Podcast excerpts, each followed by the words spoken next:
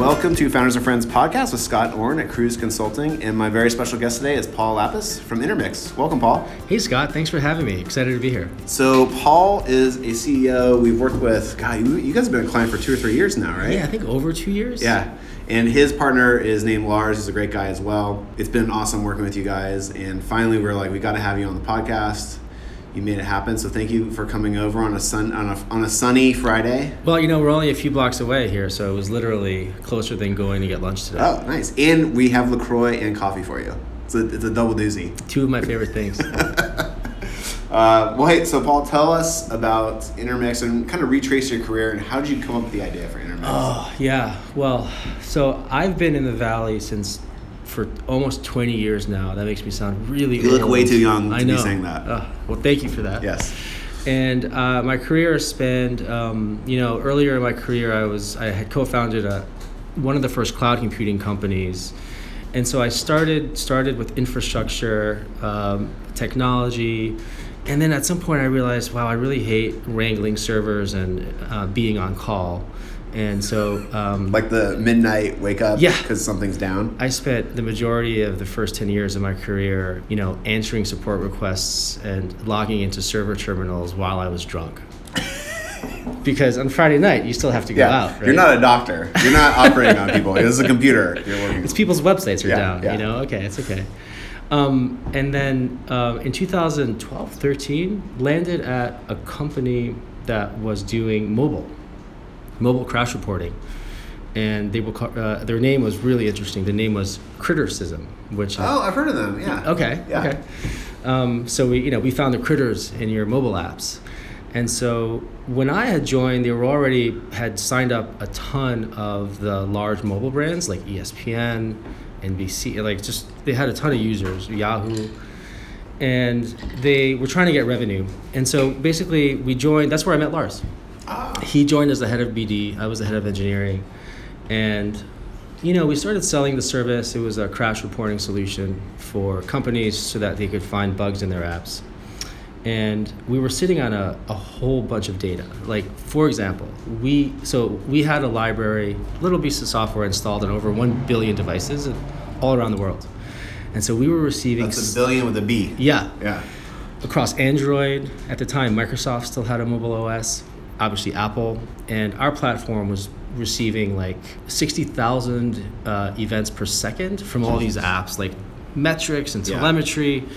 And so, you know, we were selling the service and trying to grow that business. And then one day Lars approaches me like, hey, I've got some some folks who would be interested in buying this data. I was like, okay, I'm not really sure who this guy Lars is, but he Yeah. seems like a nice guy. He's like, I'm like, I'm like, who? He's like, he named this, you know, Fortune 100 company. I was like, he's like, do you think you could put it somewhere whereby we could, you know, we could give it to them and they could access it in their environment? I was like, okay, sure. And so, And when um, they want to see like usage and geography well, and Exactly. So, for example, we had data that could inform you of something like the following. Like, we could tell you how many activations occurred in January on AT&T's network on this specific Samsung device in Wow, LA, wow. right? And so we sort of had, you know, all that information across all these mobile apps and every single device that was out in the world. And so I was like, sure. And so what I ended up doing is I hired a data scientist and it would be this person's job to go and get this data ready. And so, you know, looked for a data scientist, and these people are kind of expensive, you know, it's not really a cheap role to hire for. I've heard that. Yeah. First day on the job, the guy was like, "Great, where's the data?" And I was like, "Well, it's it's you know it's in the servers. It's right here." Yeah. He's like, "Well, I can't really use it because um, I kind of need it to be in one place so that I can sort of see all of it, have access to all of it over all time, in a way that's clean and correct and complete." And be able to use my tool of choice because data scientists have special. They're like a, a painter that needs Yeah. the right pigments and the, right delicate canvas. genius Yeah, right Yeah. needed to use his own tools and you know he needed that before he could do any work and so then i was faced with the choice of like okay what do i do do i basically um, let this guy go and then go fix that problem or i said no because it was hard to find him so basically he was sitting idle for like three months i was paying him a salary but he wasn't really Wow. doing that much so i had to go off and sort of build another team that would actually get the data to a place where it was useful and so, This we did that Becoming a more more expensive project here. yeah, yeah. Yeah, it was not what I signed up for. Um, we ended up hacking something together. We actually made that deal.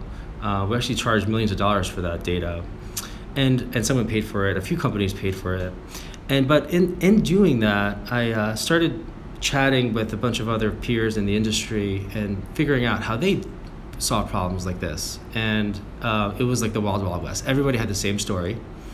Um, there were a few different you know, a lot of different ways that, that, that their problem was being solved, and everybody was struggling.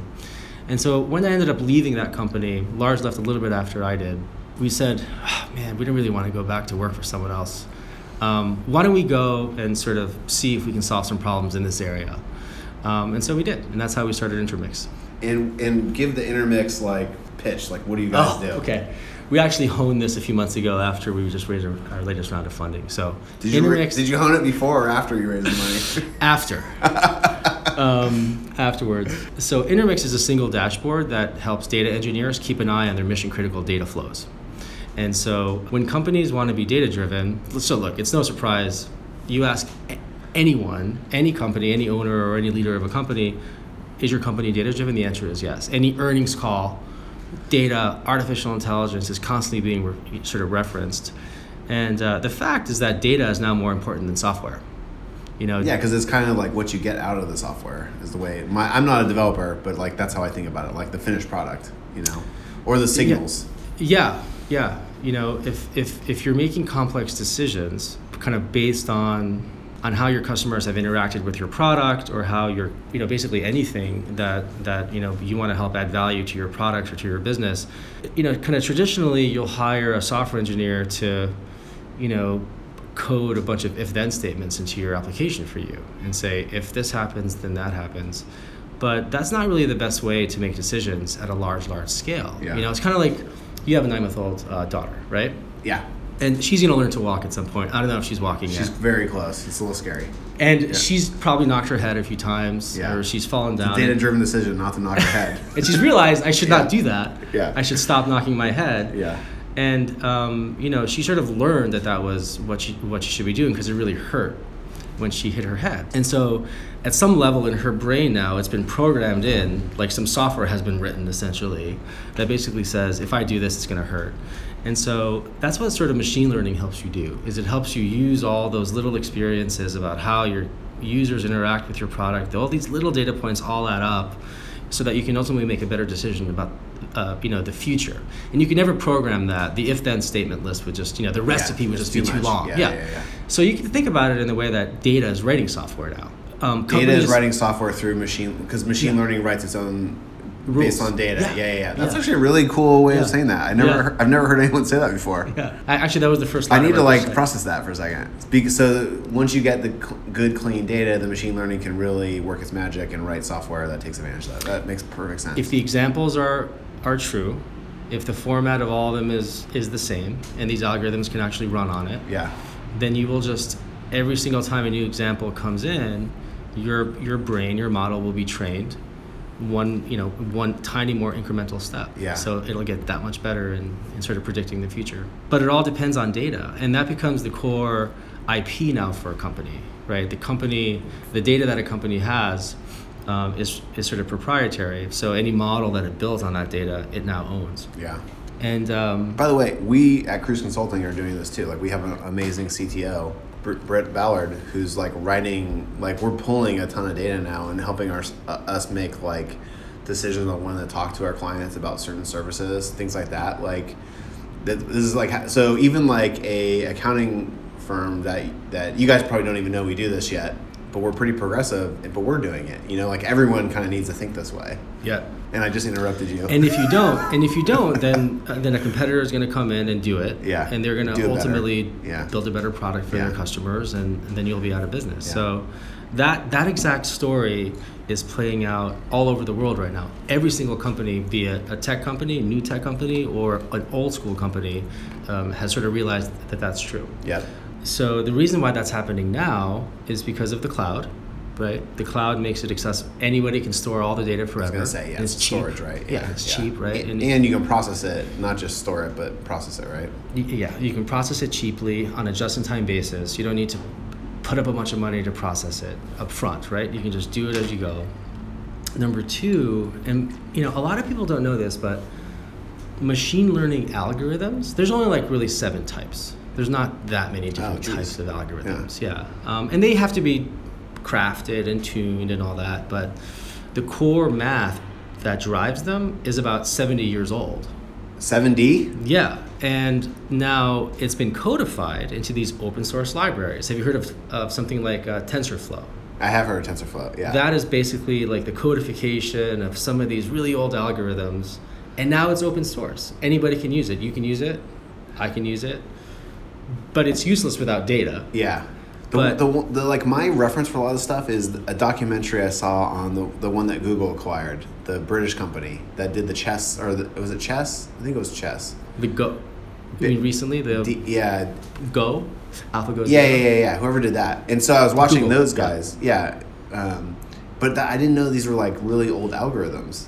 So what happened is the processing speed just got so much faster, and the data sets are bigger. So that allowed you to basically make these old algorithms work. Is that kind of what? Well, what happened is these uh, data scientists at, at the large tech companies like Google and Facebook went off and codified those algorithms Mm.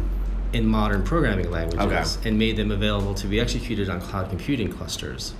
And so, and then they just open source them. Yeah, They said- really nice of them. Yeah.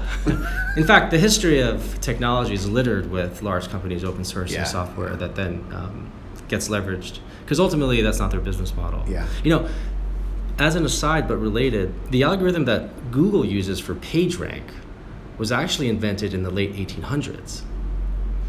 And, My mind's blown. And Larry and Larry and Sergey, yeah, and like they they actually were reading a research paper on the PageRank algorithm and said, "Oh, we could use this to classify and rank Yeah. the importance of What was it? links." Real fast. This is a good digression. What was it being used for in the 1800s? I think it, I don't Like I library think it was just some guy. No, I don't think it was used at all. I think it was just some dudes. theoretical- It was some dude's like PhD dissertation or something. Wow. My friend's dad was their computer science professor in Maryland, or one of the guys in Maryland, and he called his son up, my, who's my buddy. We worked together. He was like, "You might want to join these." He would have been the first business employee at Google, and my my buddy was like, "Nah, whatever. I'm doing investment It's banking." stupid name. Yeah, yeah, yeah, yeah. So, anyways, anyways, okay. So So anyway, so so, yeah, everyone's that- codifying the old algorithms, but they work better because it's in the cloud now, and you can. and, and it's not secret sauce anymore, right? So any company has access to the Yeah. same algorithms. And so what's happening is companies are building these data teams. They're saying, "Yep, I want to be data driven. Yep, I got to build AI for the same reason that you mentioned, for competitive advantage, bottom line, top line optimization, build new products, win in the market." And so they're forming data teams. And oftentimes these data teams report right to the C-suite, and they have new budgets now, right? It's like not part of IT. It's sort of and sort of new roles like data scientist, data engineer. It's kind of a new role. Sounds like someone should be selling them a really awesome tool to manipulate that data. Well, if, if only anybody could solve their problems, they would make a lot of money. The new budget Um, thing catches my eye actually because that is how you, as building a startup, selling into that new budget is really nice. That's a good place to be. Yeah. because people have money, they'll try new things. They have a, they have to show results to their bosses to justify that budget, so they're willing to experiment. You're exactly right. Um, and you know, as we have, as we have grown our business, we've, you know, we started our business focusing on, and if you go to our website, you'll see some of the companies that we work with. But you know, middle, sort of medium tier, late stage VC funded tech companies, Yeah. and smaller companies were our customers. In my world, though, like I see, I don't know who, if you can disclose your client base, but like I see the names in your um, in uh, when you issue POs to them or stuff or whatever uh, invoices to them. You have like the who's who of like late stage or pu- newly public companies that Yeah. you're working with. Like it's very obvious. Like I look at your and I'm like, oh, that's these guys are super progressive because they're growing so fast and they probably have problems and they're intermix solving these problems. Like it's a pretty badass customer list. Thank you. Yeah. Yeah. we- Yeah. We love working with them, and yeah, they gave us permission to uh, put their logo on the website, but I don't think I can really release it. But let's just say there's one really large real estate company that is selling real estate that is carving up real estate and selling it for co-working spaces. That's our client, and you know they're really a data company. People think of them as a real estate company, but they have sensors all over their buildings and all that data how people move around the office, That's fascinating. how many times you go to the bathroom, what hallways are the most populated. All that all that information becomes this sort of body of analytics that Yeah. we leverage to Yeah. figure out how to better design the buildings and all these things like that. So. Um, Yeah, they just use the space more efficiently, right? We, we actually Yeah. use them in San Jose, and we'll, I bet think we're going to end up using them again in a couple other places. It's a great. The value prop is actually really good, probably because they're just using the resources more efficiently. It's kind of that simple. I think so, and you know, you have your own office. Yeah, you're sitting in our own office where we It's hard to run an office. It's hard. It's expensive. We have like thirty people in this office, and candidly, I wish I would have used that company. I wish we hadn't had this big office. You know, it's kind of like it's kind of like the probably what people used to say like you. It's a it's a total digression from what your real business is. That's right. You know, I wish I didn't have to deal with it, but I and I'm me and Tatiana are the ones who have to deal with it. You know, no one else. Right. It's crazy. But anyways, yeah. So so, but that's a good example of like a company in the real world who's probably in a sleepy industry that no one thinks about using data and your product to be more efficient.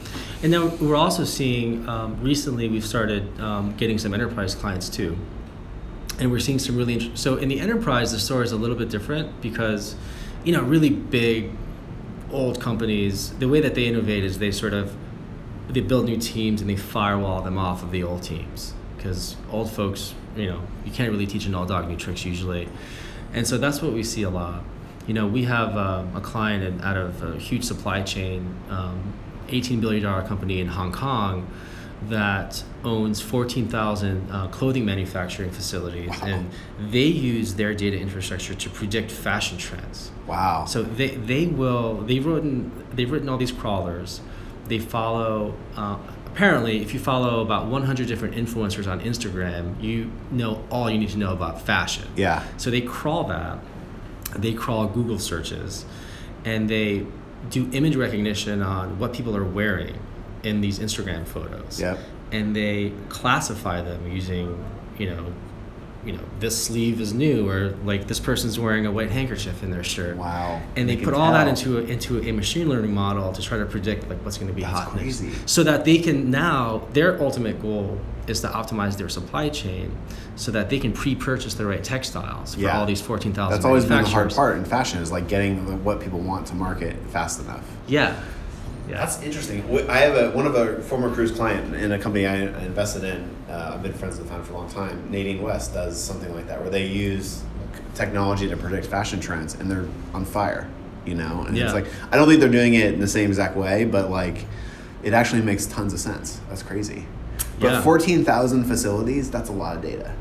It's a lot of data, and um, it's a really all company, you know. And so they're using us too, and so um, yeah, it's super, it's super. it- you know, the thing that I love the most is just hearing all, all the all the stories about what people are doing with data. Because um, I think you talk to five different companies, like the core team is like is doing the same thing. They're just like sort of crunching data, Yeah. but what they're doing with it is all it's And how does different. how does Intermix make it easier for them? Like, what's the pain point you guys solve? Yeah, so companies hire data scientists, and those data scientists are really good at running algorithms on data. But you know, like we said, you got to have the data for them to do it. And it turns out that getting data to a place where it's useful is really, really hard. And that job falls to uh, a role. If in new companies, it's called a data engineer, and older enterprises, they're still called DBAs. But that data engineer, they're really sort of like the janitor of the data world. Yeah. And what they do is it's really an unsexy job, Yeah. but it's incredibly difficult. Because consider how the the data that we're talking about is basically data that is either generated by your application, like how your users interact with your mobile app or your website. It's also information that is contained in your like customer relationship system. It's industry information, like in this example, like you know, what is the cost of this textile today? And this data it resides outside of your cloud. You know, some in, some outside, but it's all in different formats, right? Um, and it's all over the world. And so somebody has to bring it all in, move it to the exact same format, Ah, that's tough. aggregate it Yeah. pro- and like you know crunch it clean it and then move it to a data warehouse or to a or to a set of databases that are compatible with the algorithms and the tools that the data scientists are Yeah, using yeah, yeah. and be able to sort of um, you know document it in a way where it makes sense what it is Yeah. It's like the Tower of Babel problem. You guys are taking all this disparate data, making it the same format, then putting it together, and then making it accessible.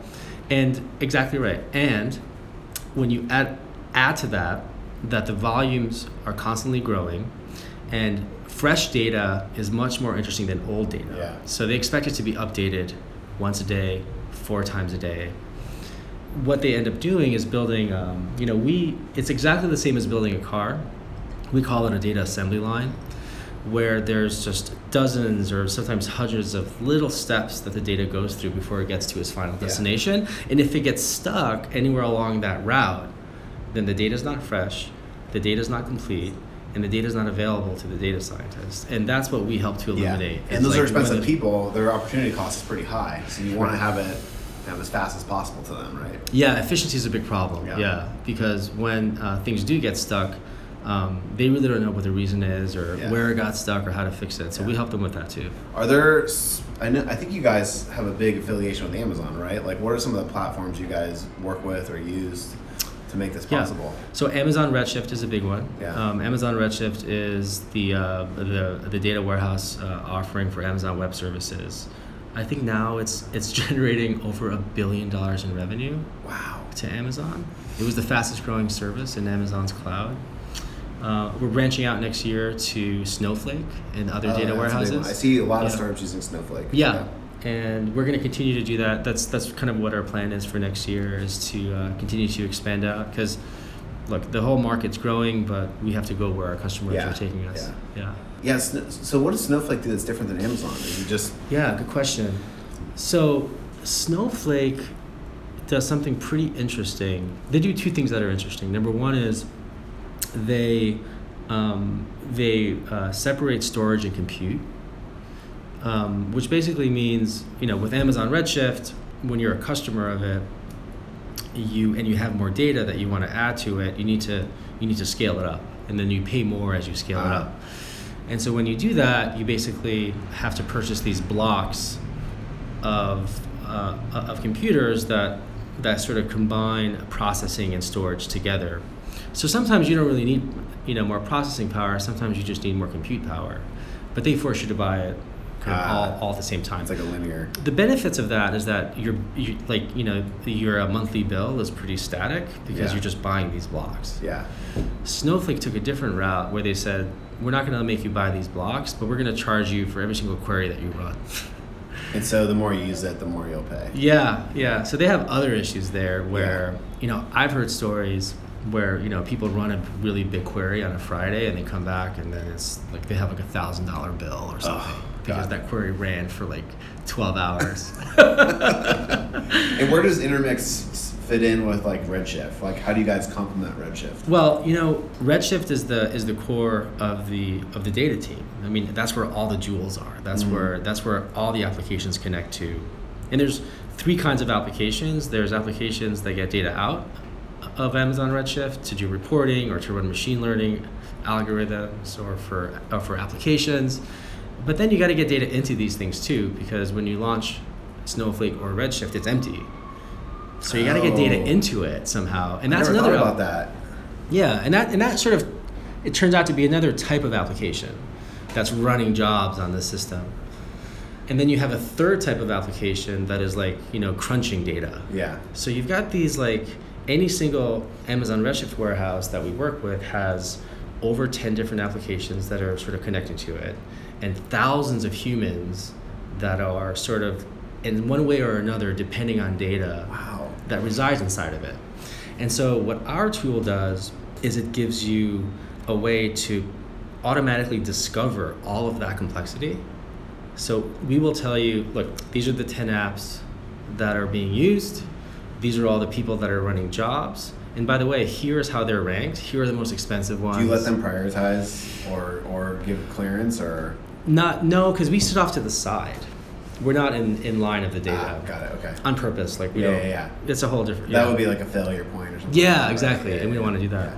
But we will tell you a few things. We'll say, here are the applications that are um, that are having issues with performance. Here's here are some users or some applications that are really expensive and resource wasting hogs. yeah, yeah, yeah.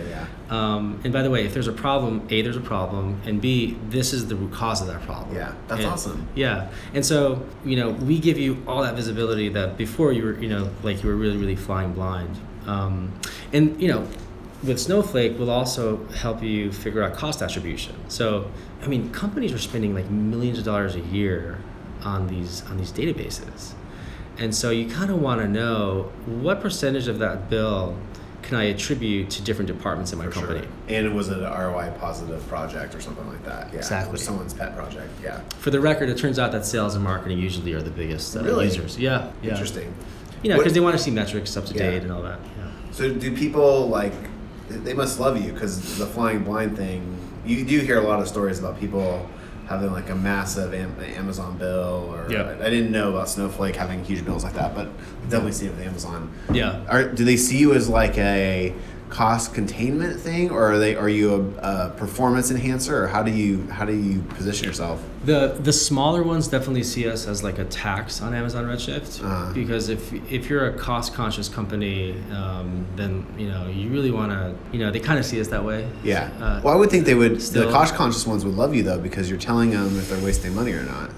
True, and oftentimes they will spend less on Amazon Redshift after they use us, Yeah, so we'll yeah. pay for ourselves. Yeah, exactly.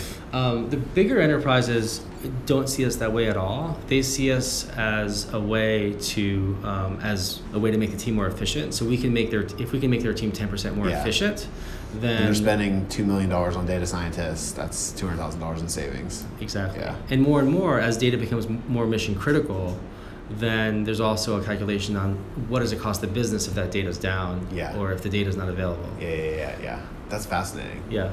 So this is all you, you. This is all for the pain point you had at Crittercism, where you're trying to aggregate all this stuff and clean it up, and and now you just you just built it. That's awesome. Yeah, yeah.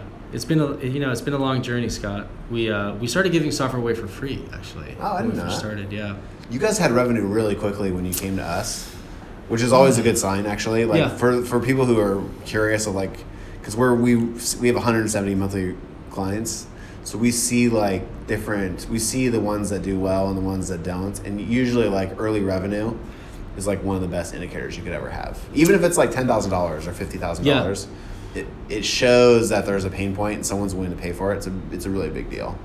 we made a choice to do that early on. I think there's two schools of thought on that, especially with hard tech companies like like us. Is let's lock ourselves in a room for two years, take a bunch of VC money, and then then like we'll you know have a big launch and then hope that somebody uses it. I'm not a big fan of that model. That's a bad model as an investor.